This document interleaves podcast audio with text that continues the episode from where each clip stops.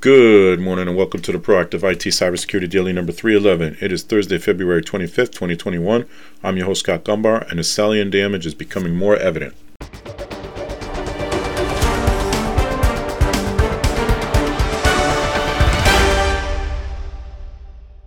This podcast is brought to you by Nuage Tech, a client focused and security minded IT consultant based in Central Connecticut. You can visit us at nuagetech.com. That's N W A J tech.com. Good morning. Happy Thursday. We're almost at the end of the week. And guess what? Connecticut hasn't seen snow all week. I probably shouldn't say that too loud. Guess what else? This is episode 311. And you would think after doing this 310 times, I would get the opening down right. And I screwed that one up three times. Anyway, wherever you listen to this, if you could like, share, comment, or review, that would be spectacular. If you do that, I'll, I don't know, maybe I'll throw in a dad joke or two. And if you're in a HIPAA compliant business, you can go to Facebook and or LinkedIn, type get HIPAA compliance into the search, and join the group. All right, let's jump into it. First up, Mozilla Firefox and other Mozilla products have releases, updates. Um, the Firefox update you should should be on Firefox 86 and Firefox ESR 78.8, and if you use Thunderbird still 78.8 as well. The Firefox update well, all the updates are for security. The Firefox update does address cross site cookie sharing, so you might want to update your Firefox when you can. Uh, on the hacker news, expert warns of notable increase in QuickBooks data files theft attacks. If you're using the desktop version, I don't think this applies to the QuickBooks Online, but the desktop version, new researchers new research has uncovered a significant increase in QuickBooks file data theft using social engineering tricks to deliver malware and exploit the accounting software. The majority of the time, the attack involves basic malware that is often signed, making it hard to detect. Using antivirus or other threat detection software, researchers from ThreatLocker said in an analysis shared today on the Hacker News. QuickBooks is an accounting software package developed and marketed by Intuit. If you didn't know that, then you're probably not using it. The spear phishing attacks take form of PowerShell command that's capable of running inside of the email. The researcher said adding a second attack vector involves decoy documents sent via email messages that, when open, runs a macro to download malicious code which uploads QuickBooks files to an attacker controlled server.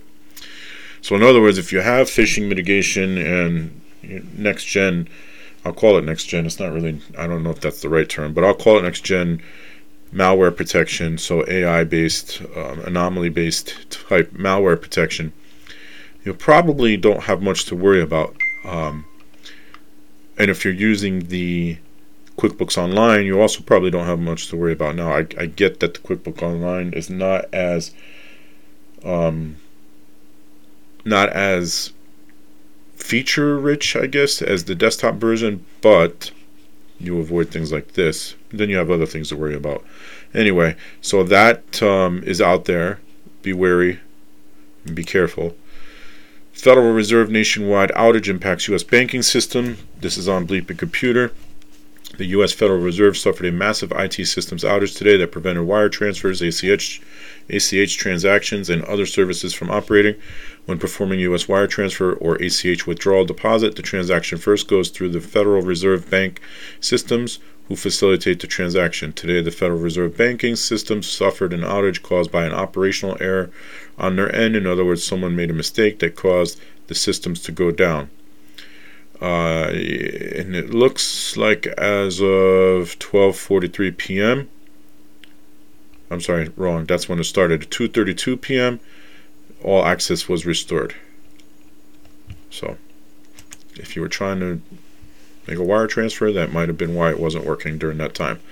And it was uh, apparently Venmo. I don't. I didn't see it shared anywhere, but apparently Venmo was having a problem Monday uh, Monday I was trying to transfer money to someone, send money to someone, and it didn't, wasn't going through. Couldn't figure out why. I uh, got on the chat and they've told me that they were aware of an issue, but I never saw anything in the news about it, so I wonder. Bleeping Computer, NASA, and FAA were also breached by SolarWinds hackers. The NASA and the U.S. Federal Aviation Administration have also been compromised by nation state hackers behind the SolarWinds supply chain attack, according to the Washington Post report. The two attacks are part of the broader espionage effort tra- targeting and compromising multiple U.S. government agencies over the last year. NASA, which is short for National Aeronautics and Space Administration, is an independent U.S. federal agency coordinating its civil civilian space program. The FAA is the U.S.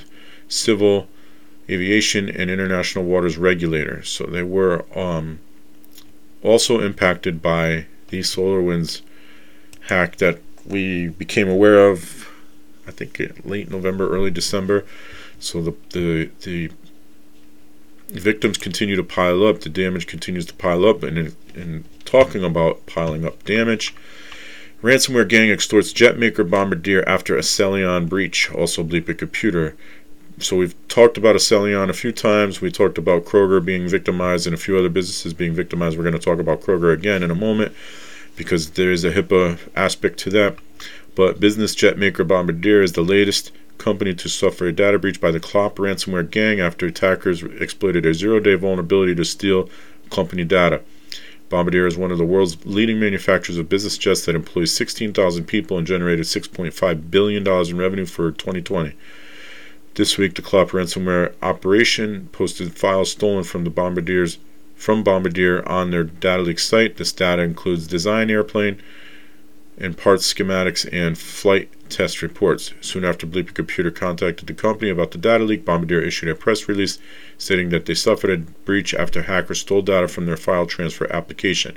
And that file transfer application was none other than the application that Accellion had compromised. Um, FTA is a legacy 20 year old file transfer application, 20 year old file transfer service used by organizations to share sensitive files with people outside of their organization securely. Obviously, that is not the case. Is no longer secure. And I would say if you're using any file transfer application or protocol that's 20 years old and hasn't been updated, then you should probably not be using it anymore.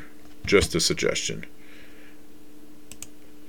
And speaking of Accellion, we already told you that Kroger was compromised. They are saying uh, there is the a HIPAA component to this now. So it's saying that um, most of the customers that were impacted were customers of Kroger Health and Money Services, including pharmacy and Little Clinic patients and beneficiaries of its health and welfare benefit plan and retiree health and welfare benefit plan. I don't have, there is no indication of how many people are impacted by this. Um, they just say fewer than 1% of its customers uh, were impacted. So I don't know what those numbers are, but sounds like Kroger, you know, saying fewer than 1%, Kroger is a massive operation. So that 1% could still be a significant number. So we will wait to see when that information becomes available.